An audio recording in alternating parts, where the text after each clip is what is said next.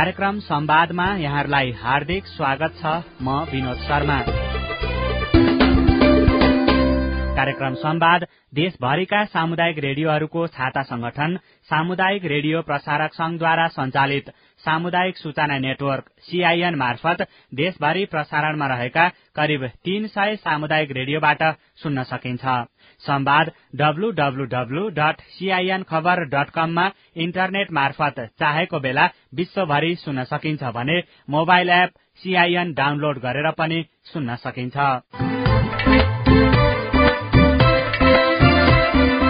Old vision international नेपालसँगको सहकार्यमा तयार पारिएको यो कार्यक्रम बाल विवाह लगायतका हानिकारक परम्परागत अभ्यासहरूको अन्त्यका लागि भइरहेका प्रयासमा केन्द्रित रहनेछ। कार्यक्रममा हामी विभिन्न धर्मका गुरू धार्मिक अगुवा र सरकारवालाहरूको बाल विवाह लगायतका हानिकारक परम्परागत अभ्यासहरूको अन्त्यका लागि के के भूमिका हुन सक्छ भन्ने बारेमा कुराकानी गर्नेछौ। आजको कार्यक्रममा हामी बाल विवाहको न्यूनीकरणका लागि स्थानीय तहले के कस्ता कामहरू गरिरहेका छन् र धर्मगुरू तथा धार्मिक अगुवाको परिचालनको योजना के छ भन्ने विषयमा छलफल गर्छौ।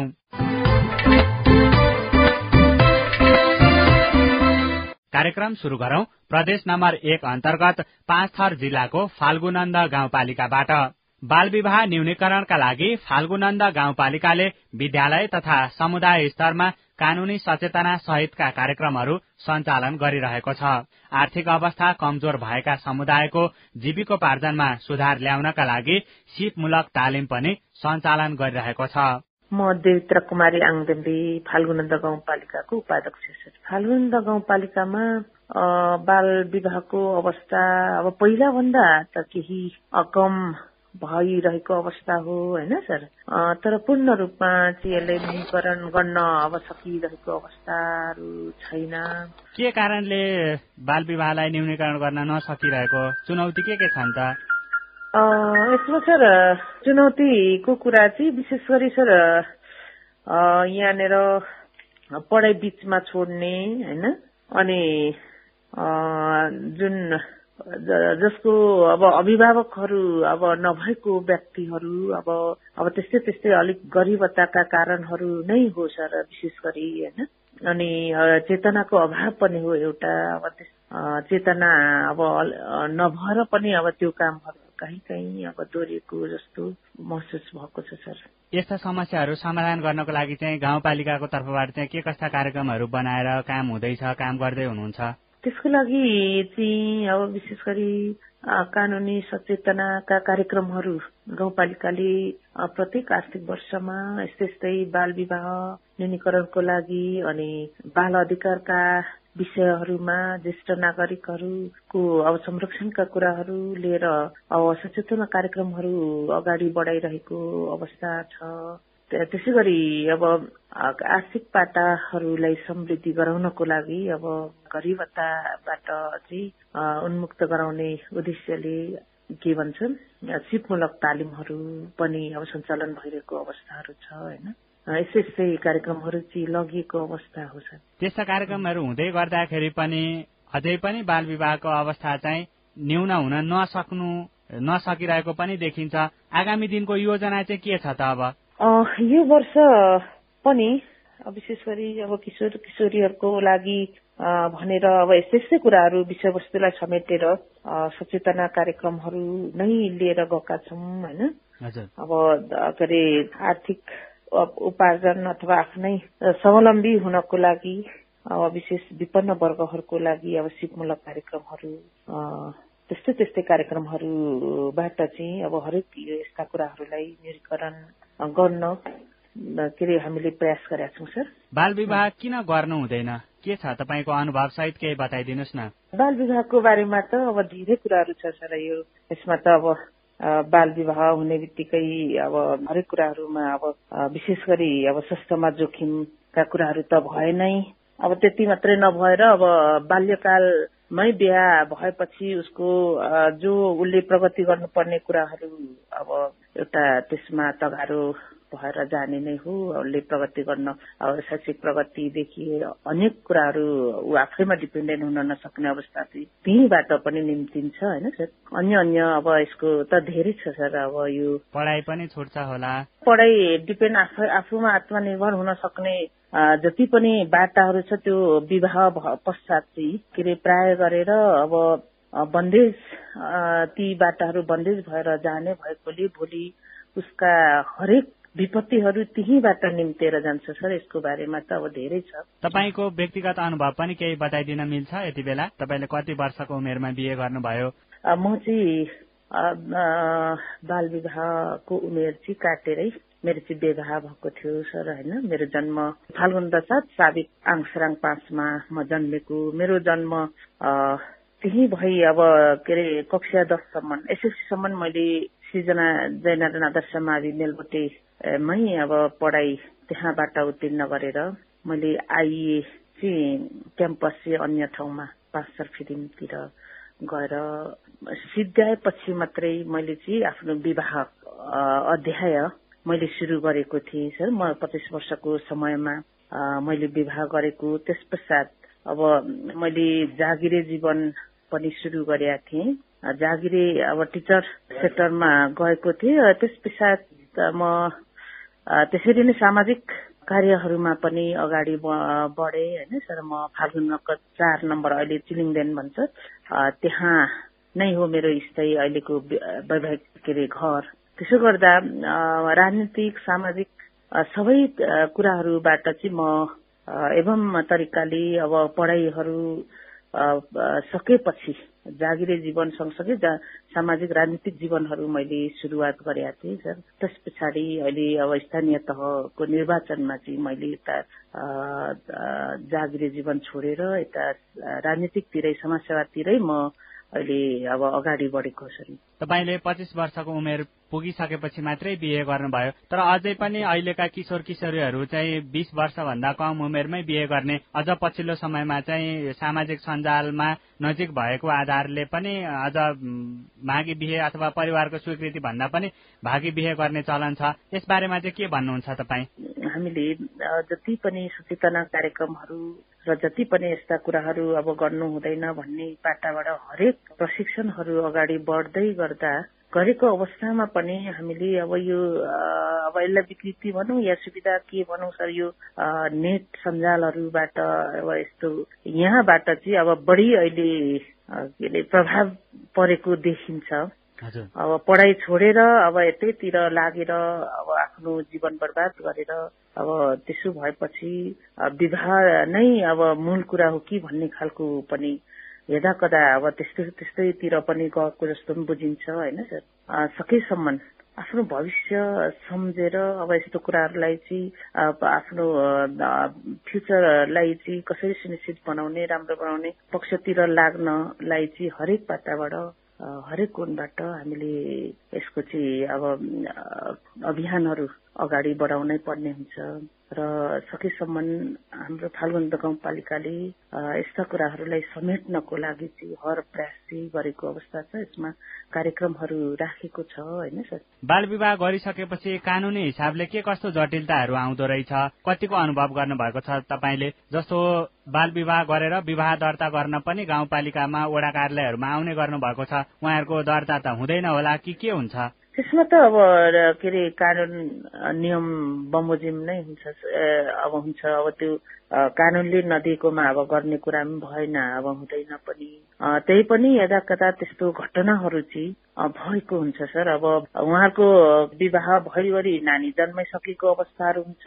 अब नानीको पढाइको क्रममा अब जन्म दर्ता चाहिन्छ त्यतिखेर बाबुआमाले चाहिँ उता विवाह दर्ता गर्न नपाएर नानीहरू चाहिँ पढाइमा असर पर्न गएको अवस्थाहरू पनि यदा कदा पाइन्छ। बाल विवाह गराउनको लागि चाहिँ केही हदसम्म धार्मिक अगुवा धर्मगुरूहरूको पनि भूमिका देखिएको छ। यसको लागि चाहिँ धर्मगुरू धार्मिक अगुवाहरूसँग छलफल गर्ने र उहाँहरू मार्फत पनि बाल विवाह लगायतको यस्ता परम्परागत हानिकारक अभ्यासहरू अन्त्यको लागि चाहिँ के गर्दै हुनुहुन्छ अथवा के छ योजना गाउँपालिकाको अब धर्म धर्मगुरूहरू अब त्यस्तो कार्यक्रम चाहिँ चलेको छैन होइन? सर अहिलेसम्म उहाँहरूसँग अन्तर्क्रिया कार्यक्रमहरू होइन? हामीले चलाउँदा भनेको अब अन्य सामाजिक अगुवाहरू होइन? दल प्रतिनिधिहरू अनि सम्बन्धित अब बाल प्रतिनिधिहरू सँग बसेर गरेको कार्यक्रम बाहेक अन्य अब यो धर्मगुरूहरूबाट चाहिँ अहिलेसम्म त्यस्तो अन्तर्क्रियाहरू राखेका छैनौँ। बिहेको लागि बिहे जुड्छ कि जुड्दैन भनेर पनि देखाउन जाने हेराउन जाने हुन सक्छ। त्यति बेला पनि तपाईँको उमेर चाहिँ अथवा तपाईँको बच्चाको उमेर चाहिँ बिस वर्ष पुगिसकेको छैन है बिहे गर्न अहिले त जोड्दैन भनेर उहाँहरूले भनिदिने अवस्थाहरू सिर्जना हुन सक्थ्यो। त्यसका लागि चाहिँ गाउँपालिकाले अब धार्मिक अगुवा अथवा धर्मगुरूहरूसँग पनि समन्वय छलफल अथवा अन्तर्क्रिया गर्दै पो अगाडि बढ्नुपर्छ कि? यो राम्रो कुरा हो सर। अब धर्मगुरु उहाँहरूबाट अब बिस वर्ष नपुगी यति वर्षमा चाहिँ अठार वर्षमा अब लगन जुरेको छ। यति वर्षसम्ममा बिहा गर्ने जोग छ भन्ने कुराहरूले पनि प्रभावित चाहिँ पार्छ होइन सर मानस पटलमा। त्यसले गर्दा यो आवश्यकता चाहिँ हो सर। अबको दिनमा कस्तो खालको योजना बनाएर तपाईँहरू अगाडि बढ्नुहुन्छ? ठिकै छ सर यसलाई एउटा सुझावको रूपमा अब अत्यन्त राम्रो कुरा आएको छ। यो आगामी दिनको लागि चाहिँ यसलाई पनि समेटेर जानु राम्रो हो सर। अब यसमा प्रयास गर्नेछौँ हामी। उहाँ हुनुहुन्थ्यो फाल्गुनन्द गाउँपालिकाका उपाध्यक्ष देवित्रा कुमारी आङदेङबे। बाल विवाह न्यूनीकरणका लागि गाउँपालिकाले गरिरहेका कामहरू र आगामी योजना बारे बताउनुहुँदै अब लागौं बागमती प्रदेशतर्फ। काठमाडौँ उपत्यकाका तीन जिल्ला मध्ये ललितपुरको बागमती गाउँपालिका दुर्गम क्षेत्रमा पर्छ। गाउँपालिकाले संघ संस्था तथा सहकारी संस्था समेतको सहकार्यमा विद्यालय स्तरमा बाल विवाह सम्बन्धी सचेतनामूलक कार्यक्रम गरिरहेको छ जसका कारण बाल विवाह गर्नेहरूको संख्या क्रमशः घटिरहेको छ। संख्यामा उल्लेख गर्न नसकिए पनि पहिलाको तुलनामा बाल विवाह गर्नेहरू घटेको गाउँपालिकाले जनाएको छ। नमस्ते म बागमती गाउँपालिका उपाध्यक्ष रञ्जना घिमिरे। बाल विवाहको अवस्था पहिलाको बाँझोमा त अहिले धेरै न्यूनीकरण भएको छ। अब जनचेतनाका कार्यक्रमहरू पनि बागमती गाउँपालिकाले गरिरहेको छ होइन। सहकारी संस्थाहरूले नि गरिरहनु भएको छ। अब विभिन्न सङ्घ संस्थाहरूले पनि सम्बन्धी कार्यक्रमहरू लिइरहनुहुन्छ होइन। अब अहिले खासै त्यस्तो बाल विवाह भनेर बाल विवाह अहिले यो कोभिड नाइन्टिनको कारणले गर्दा विद्यालयहरू जब यो बन्द भए होइन यसमा चाहिँ अब बन्द भएको कारणले गर्दा पनि अब विद्यार्थीहरू बाल बालिकाहरू अलिकति उहाँहरूलाई चाहिँ एकाग्र रूपमा विद्यालयमा हाजिर नहुने अवस्था सिर्जना भइसके पछाडि चाहिँ अलिकति केही यस्ता कुराहरूलाई चाहिँ अलिक चेतनामूलक कार्यक्रम नगरिकन नहुने जस्तो भएर चाहिँ हामीले गाउँपालिकाबाट केही चेतनामूलक कार्यक्रमहरू चाहिँ गरेका छौँ। पहिला कस्तो थियो अवस्था? अहिले चाहिँ घटेर कस्तो अवस्थामा पुगेको छ? बताइदिनुहोस् न। पहिला चाहिँ अब त्यो पन्ध्र सोह्र वर्षमै बिहा गरेर जाने त्यस्तो त्यस्तो मानसिकहरू भइरहेको अवस्था रहेछ होइन?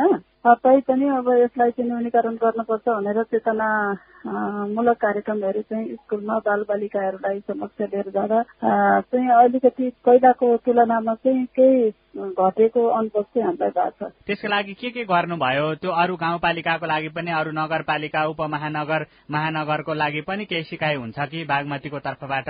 बताइदिनुहोस् न। खासै चाहिँ स्कुल स्कुलमा हो कार्यक्रम राखेका छौँ हामीले होइन? विद्यालयहरूमा कार्यक्रम राखेका छौँ अब त्यसमा बाल विवाहका कुराहरू उमेर नपुगिकन विवाह गर्दा के असर पर्छ भन्ने विषयमा नै जानकारी गराउने हो होइन?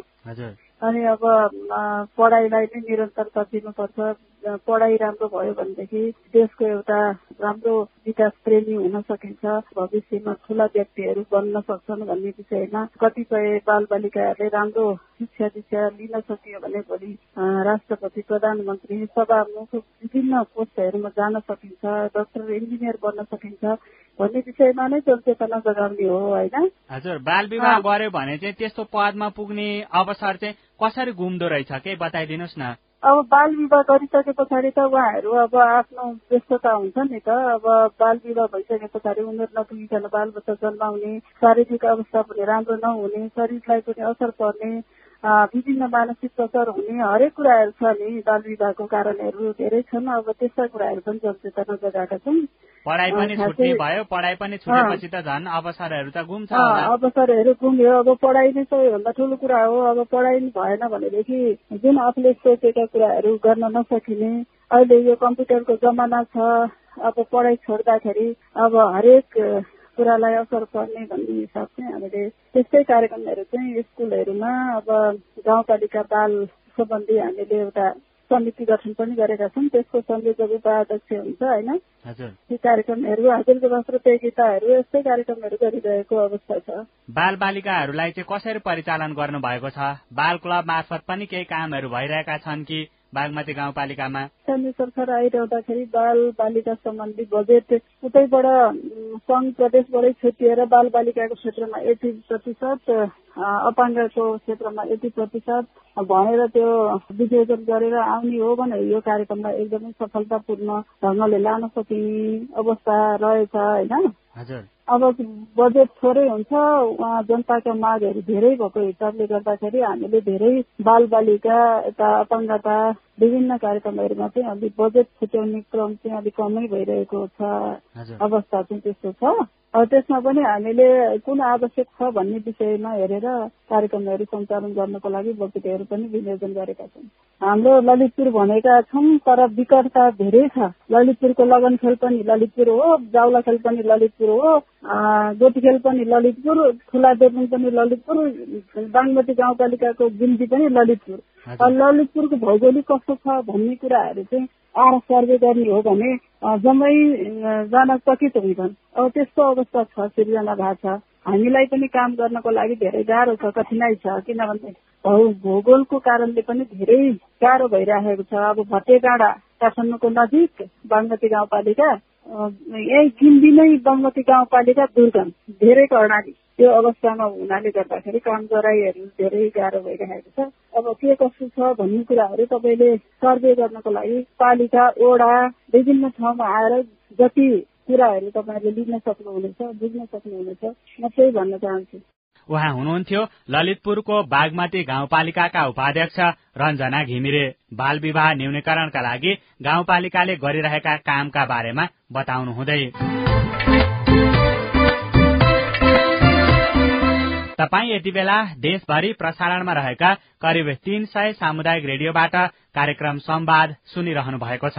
आज हामी बाल विवाहको न्यूनीकरणका लागि स्थानीय तहले के कस्ता कामहरू गरिरहेका छन् र धर्मगुरू तथा धार्मिक अगुवाको परिचालनको योजना के छ भन्ने विषयमा छलफल गरिरहेका छौं। अब भने हामी गण्डकी प्रदेश अन्तर्गत गोर्खाको सिराञ्चोक गाउँपालिकामा भइरहेका गतिविधि तथा आगामी योजनाका बारेमा छलफल गर्छौं। पहिला अभिभावकले नै बाल विवाह गर्नका लागि दबाव दिने गरेकोमा अहिले परिस्थिति फेरिएर बाल बालिकाले भागेर विवाह गर्ने गरेको पाइएको छ। सचेतनामूलक कार्यक्रमको प्रभाव स्वरूप अहिले सिराञ्चोक गाउँपालिकामा बाल विवाह हुन लागेको कुराको अग्रिम जानकारी उपाध्यक्षलाई दिन थालिएको छ। न्यायिक समितिले स्थानीय प्रशासन र प्रहरी समेतको पहलमा दुवै पक्षसँग छलफल गरेर बाल विवाह रोक्ने गरेको छ समस्या समाधान गर्ने गरेको छ। उपाध्यक्षले बाल विवाह गर्दाको आफ्नै अनुभव समेतलाई सुनाएर बाल बालिका र अभिभावकलाई सचेत गराउने गर्नु भएको छ। नमस्कार रिता देवकोटा गोर्खा सिरान्त गाउँपालिकाको उपाध्यक्ष। समग्र रूपमा गाउँपालिकामा बाल विवाहको अवस्था त्यस्तो बढेको अवस्था त होइन सर तैपनि तुलनात्मक रूपमा हिजोको अवस्था भन्दा घटी हो। तैपनि कुनै कुनै वडामा चाहिँ हाम्रो बाल विवाहको अवस्था देखिरहेको अवस्था छ। विशेष गरेर हाम्रो सिरान्त गाउँपालिका आठवटा वडा छ। आठवटा वडा मध्ये चार नम्बर वडाको तल कुमाल बस्ती भन्ने ठाउँमा चाहिँ बाल विवाहको अवस्था अलिकति अगाडि भन्दा त घटेको तर केही चाहिँ बाल विवाहको अवस्था देखिएको देखिएको छ सर। कस्तो छ? पहिलेको प्रकृति कस्तो हुन्थ्यो? अहिलेको प्रकृति कस्तो छ? पहिला भनेको पहिला अलिकति एकदमै सहजीकरण गर्दा पनि नलाग्ने अलिकति धेरै नै रूपमा चाहिँ अगाडि बढेको अवस्था थियो तर हामीले चाहिँ वास्तविक त्यो पहिचान अब जुन न्यायिक समिति हामी जुन श्रीलङ्का गाउँपालिकामा आइसके पछाडिको अवस्थामा न्यायिक समिति छ भनिसके पछाडि थाहा पाइसके पछाडि उहाँहरूले अनि यस्तो उजुरी पनि गर्न थाल्नुभयो। हजुर बाल विवाह हुँदैछ भनेर पनि उजुरी आउन थाल्यो?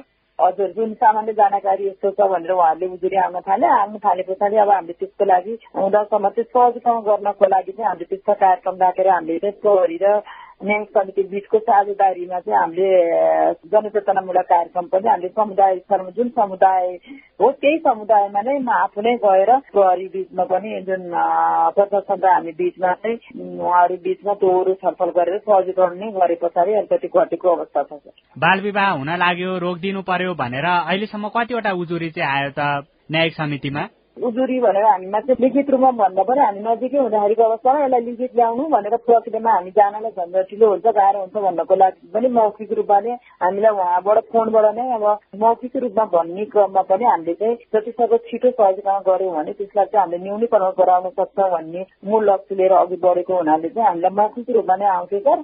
करिब पाँच सातवटा बाल विवाहको केसको लागि चाहिँ हामीले मिलाइसकेको अवस्था किन बाल विवाह गर्नु हुँदैन त? केही बताइदिनुहुन्छ कि? बाल विवाहको भनेको हरेक समस्या हुन्छ। त सुरुको अवस्थामा भनेको अब त्यो अवस्थामा ठिकै नै हुन्छ के हुन्छ भनेर उहाँहरू चाहिँ अब केटाकेटी बिचमा अब अलिकति बायाँमा मात्र बसिसकेपछि जानुहुन्छ। भोलि त्यसले चाहिँ ठुलो विकराल रूप ल्याउँछ। अब ठुलो जोखिम नै प्राप्त गर्छ नि त त्यसले त। भोलि आफूले भने जस्तो अब सुरुको जस्तो माया हुँदैन। भोलि बच्चाभर्ती गरिदिन्छ त्यसले चाहिँ बच्चाभर्ती कसरी पाल्ने के गर्ने आफ्नो एउटा पढाइको जुन पुग्न पर्ने लक्ष्यमा नपुगिकन एउटा आर्थिक उन्नति नगरिकन परिपक्वता नभइकन बिहा गर्दाखेरिको अवस्थामा एउटा केटाकेटी बिचमा नै दुविधा आउँछ। भोलि जन्मिने बच्चाहरूमा नै दुविधा आउँछ। घर परिवारले नै अब फेरि नस्वीकार्ने अवस्था पनि हुन्छ र अर्को कुरो फेरि बाल विवाहमा जन्ममुखी जटिलता भनेको त्यो उमेर नपुगिकन बिहा गर्दाखेरिको अवस्थामा विवाह दर्ता नै हुँदैन। त्यहाँबाट जन्मेको बच्चाको जन्म दर्ता नै गर्न गाह्रो हुन्छ।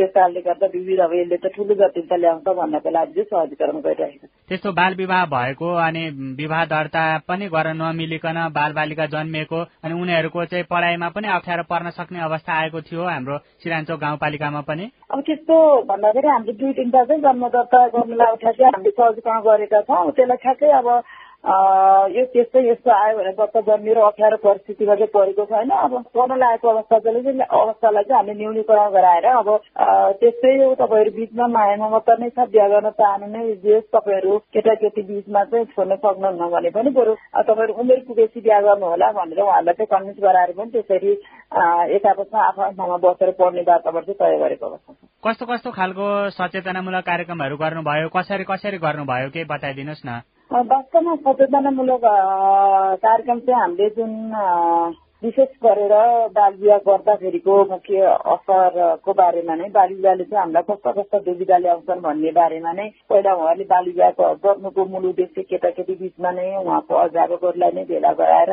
मुख्य छोराछोरीले बाल विवाह गर्दै रहेको अवस्थामा उहाँहरूले भोग्नु भएको समस्याहरूको पहिला उहाँहरूसित छलफल गर्ने र अनि त्यसलाई चाहिँ बाल विवाह पार्ने असरहरू के छ र कानूनमा के छ कानूनमा त हामी चाहिँ फेरि मौखिक भन्दा पनि अब कानूनमा भएका कुराहरूलाई नै कतिपय कुराहरू धेरै जस्तो कुराहरू हामी कानूनलाई नै सिरानी हालेर कानूनलाई नै आधार मानेर अघि बढाउनु बढ्न पर्ने कारणले गर्दाखेरि कानूनका कुराहरू पनि हामीले चाहिँ कुराहरूलाई सहजीकरण गरेको बाल विवाह न्यूनीकरणको लागि चाहिँ बाल क्लबहरूलाई परिचालन अथवा बाल क्लब सञ्जाललाई परिचालन गर्ने अवस्था चाहिँ के छ सिराञ्चोक गाउँपालिकामा? हामीले बाल क्लब सबै वडामा चाहिँ हामीले बाल क्लब पनि गठन गरिसकेका छौँ। बाल क्लबलाई चाहिँ होइन वडा अध्यक्षलाई समन्वय गराएर बाल क्लबको लागि चाहिँ त्यो उहाँहरूलाई चाहिँ एउटा छुट्टै सञ्जाल गठन गराएर उहाँहरूलाई नौजना एघारजना कमिटी बनाएर हामीले आवश्यकता अनुसार टोल टोलबाट प्रतिनिधित्व हुने गरेर एउटा कमिटी बनाएको। बाल क्लबलाई परिचालन गर्दाखेरि कतिको सजिलो हुँदो रहेछ? बाल विवाह न्यूनीकरणको लागि चाहिँ सचेतना प्रदान गर्नको लागि। अब त्यसले त हामीले अलिकति राम्रोसित फलो गराउन सक्यौँ भने त मुख्य मूल आधार नै त्यही नै हो सर। जतिसम्म हामीले न्यायिक समितिमा बसेर आफ्नो गाउँपालिकाबाट जति हेर्दाखेरि जति पनि हामीले पहिचान गर्न अलिकति असहजता हुन्छ तर बाल क्लब गठन गरिसके पछाडि उहाँहरूलाई अलिकति के अनुसार हामीले सहजीकरण गर्न सक्यौँ र उहाँहरूलाई चाहिँ विशेष गरेर बाल विवाह सम्बन्धी जनचेतनाका कुराहरू जुन बाल क्लबलाई नै हामीले बुझाउन सक्यो भने त त्यो भनेको त एउटा शरीरको मेरुदण्ड जस्तै मानेछु सर मैले। बाल बालिका मार्फत अरू धेरै विद्यार्थीहरूसम्म साथीहरूसम्म पुग्ने त्यसको सकारात्मक प्रभाव चाहिँ घरसम्म पुग्छ होला त्यसो हुँदा। हजुर सर एकदमै सकारात्मक। जुन एउटा कुरो त्यही त्यही भइरहेका बाल क्लब बाल क्लबभित्र रहेका जुन पदाधिकारीज्यूहरू पनि उहाँहरू पनि त त्यो लाइनमा लाग्न सक्नुहुन्छ। त्यस्ता कुराहरूलाई चाहिँ बाल विवाह गर्ने इच्छा हुन्छ। उहाँहरूलाई चाहिँ अलिकति त्यस्तो विकृतितिर लागेकोलाई उहाँहरूले नै आफूले सचेतना हुनुहुन्छ भने घरमा पनि त्यसले त्यो बुझिसके पछाडि त आफ्नो घर परिवारदेखि लिएर टोल आफ्नो नाता गोता टोल वर्ग क्षेत्र सबैतिर समेटेर उहाँहरूले कमसेकम एकैजनाले एकै कुरा मात्रै भन्नुभयो भने पनि त्यो निवेदन गर्न चाहिँ ठुलो मद्दत गर्दछ यति बेला तपाईँको पनि थोरै अनुभव सुन्न मिल्छ। विवाह गर्नु हुँदाखेरिको गरे पछाडिको तपाईँको केही अनुभव बताइदिनुहोस् न। हुन्छ मेरो बिहे भनेको त करिब मेरो पनि त्यस्तै त्यस्तै हो। तपाईँको अनुभवले गर्दाखेरि चाहिँ बाल बालिकाहरूलाई पनि कम उमेरमा बिहे गर्नु हुँदैन रहेछ अथवा यति गरिसकेपछि मात्रै बिहे गर्नुपर्ने रहेछ भन्ने सन्देश जान सक्छ भनेर तपाईँको वास्तवमा हामीले चाहिँ बिहा गर्न बिहा गर्दाखेरिको अवस्था बिहा जस्तो कुरो त्यो छलफल गर्ने कुरो पनि भएन छ त्यसलाई चाहिँ हामीले आफूले आवश्यक पर्दाखेरि चेन्ज गर्न सक्ने कुरा पनि भएन। त्यस कारणले गर्दाखेरि हामीले बिहा भन्ने कुरो पारिवारिक मूल लक्ष्यलाई आधार नमानिकन त्यतिकै गर्दाखेरिको अवस्थामा यसले हामीलाई जीवनभरि एकदमै सहज वातावरणमा नगइकन असहज वातावरणमा जीवनयापन गर्नलाई एकदमै कठिन हुन्छ। त्यस कारणले गर्दा म सम्पूर्ण भाइ बहिनीहरूलाई यहाँ सुनिरहनु भएको श्रोताहरूलाई के भन्न चाहन्छु भने उहाँहरूले चाहिँ आफूले उमेर पुगिसके पछाडि अब जुन बिस वर्ष पार गरिसके पछाडि बिहा गर्नु अब उहाँहरूको इच्छा त्यहाँ त्यहाँभन्दा तल त बालिक बिहानै भन्ने भयो। अब जहाँसम्म लाग्छ केटी मान्छे बाइस पच्चिस वर्ष वरिपरि केटा मान्छे सत्र सत्र हुनुभयो भने उहाँ चाहिँ आफूले पढाइमा पनि परिपक्वता हुन्छ। भोलि चाहिँ कस्तो परिवार कस्तो केटी बिहा गर्ने कस्तो केटासँग बिहा गर्ने कस्तो केटीलाई बिहा गर्ने कतिवटा बच्चा जन्माउने हामीले चाहिँ जीवनयापन कसरी गर्न सक्छौँ? भन्ने कुरालाई भिजन जबसम्म हामीले बनाउनु बनाउने सोच हुँदैन। तबसम्म बिहा नगर्दाखेरि सहजता हुन्छ अनि म आफूलाई लाग्छ। जब अलिक कसैमा अलिक बच्चामा बिहा गर्यो भने विभिन्न हामीले योजनाहरू बनाउन पनि सक्दैनौँ। कहाँ कसरी अघि बढ्ने भन्ने कुरालाई नै अलिकति परिपक्वता नहुँदाखेरि जुन आफ्नो जीवनलाई चाहिँ एकदमै चुनौतीपूर्ण जीवनयापन गर्नुपर्छ भन्ने चाहिँ म आफूलाई लाग्छ। त्यस कारणले गर्दा जब हामी परिपक्वता भएर बिहा गर्नलाई अघि बढ्यो भने त्यसले सहजता नहुन्छ उमेरमा पुगेकन बिहा गर्न चाहिँ नगर्नु होला भन्न म चाहन्छु। बाल विवाह गराउने सन्दर्भमा कुरा गर्दै गर्दाखेरि धार्मिक गुरुहरू धार्मिक अगुवाहरूको पनि भूमिका देखिन्छ। जस्तो विवाह जुड्छ कि जुड्दैन भनेर हेर्न जाँदाखेरि पनि उहाँहरूले जुड्छ अथवा जुड्दैन भनिदिनु भयो भने पनि बाल विवाहको लागि चाहिँ न्यूनीकरण गर्न सकिन्छ होला। यस विषयमा चाहिँ गाउँपालिकाले के कस्तो सोचेको छ त? वास्तवमा सरले भन्नुभएको कुरो त असाध्यै राम्रो हो। अब त्यसको लागि चाहिँ अब अहिले समग्रमा हेर्दाखेरिको अवस्था विशेष गरेर धार्मिक कुरोलाई बिस्तारै बिस्तारै लोप हुँदै गइरहेको अवस्था छ। यसलाई चाहिँ हामीले ठ्याक्कै हजुरले भनेको कुरालाई चाहिँ मध्यनजर गरेर अगाडि बढाउन सक्यो भने यसले पनि भोलि आएको चुनौतीलाई चाहिँ अब गुरुहरूलाई पनि त्यही छ त्यही अनुसार चाहिँ यसरी गर्नुहोस् भनेर हामीले पहिले नै उहाँहरूलाई चाहिँ अब सङ्केत दियौँ भने त्यही गर्न सक्यो भने हर्ष गर्न त त्यसमा चाहिँ धार्मिक विश्वास भएको व्यक्ति हुनुहुन्छ भने र त्यसको लागि चाहिँ हामीले एउटा रणनीति योजना तयार गर्न पर्ने हो तर त्यसरी चाहिँ हामीले ठ्याक्कै त्यो ढङ्गबाट चाहिँ अगाडि बढाएको चाहिँ छैन है त्यो कुरोले मलाई पनि अलिक छोयो किनभने हामीले त्यसरी त्यस्तै अप्ठ्यारो दुविधा परेको ठाउँमा चाहिँ हामीले त्यो अनुसारको सिचुएसन तयार गरेर गयौँ भने चाहिँ हो हो क्यारे गुरुले यस्तो भन्नुभएको भन्ने कुराहरूलाई चाहिँ उहाँहरूलाई पनि मन छुन सक्छ र त्यसलाई अलिकति कर्मिक रूपले पछि हट्न सक्नुहुन्छ त्यो चाहिँ एकदमै हो उहाँ हुनुहुन्थ्यो गोरखाको सिराञ्चोक गाउँपालिकाका उपाध्यक्ष रिता देवकोटा बाल विवाहको न्यूनीकरणका लागि गाउँपालिकाले गरिरहेको काम र आगामी योजना बारे बताउनुहुँदै बाल विवाह कम हुँदै गएको बताइन्छ तर पहिला वार्षिक कतिजनासम्मको बाल विवाह हुने गरेको थियो र अहिले घटेर कति भएको छ भन्ने यकिन तथ्याङ्क स्थानीय तहसँग छैन। अर्कोतर्फ वर्षभरिमा कतिवटा बाल विवाह हुनबाट रोकिएको छ भन्ने तथ्याङ्क पनि व्यवस्थित तरिकाले राख्न सकिएको छैन। आगामी दिनमा गरेका कामको तथ्याङ्कगत विवरण व्यवस्थित तरिकाले राख्नुपर्छ भन्ने निष्कर्ष आजको कार्यक्रमबाट निस्किएको छ। यही निष्कर्षसँगै आजका लागि कार्यक्रम संवादको निर्धारित समय सकिने लागेको छ। आजको विषयवस्तु तपाईँलाई कस्तो लाग्यो? बाल विवाह लगायत हानिकारक परम्परागत अभ्यासहरूको अन्त्यका लागि तपाईँको केही अनुभव पो छन् कि? हाम्रो टेलिफोन नम्बर शून्य एक बान्न साठी छ सय छयालिसमा फोन गरेर दिइएको निर्देशन अनुसार तपाईँ आफ्नो अनुभव तथा सल्लाह सुझाव जिज्ञासा एवं प्रतिक्रिया रेकर्ड गराउन सक्नुहुन्छ। साथै तपाईँले हामीलाई हाम्रो Facebook page community information network सीआईएनमा गएर पनि आफ्ना कुरा लेख्न सक्नुहुनेछ। हामी तपाईँको प्रतिक्रिया पर्खिरहनेछौ। होल भिजन इन्टरनेशनल नेपालसँगको सहकार्यमा सीआईएनले तयार पारेको कार्यक्रम संवादबाट प्राविधिक साथी सुनिल राज भारतसँगै म विनोद शर्मा पनि विदा हुन्छु। नमस्कार।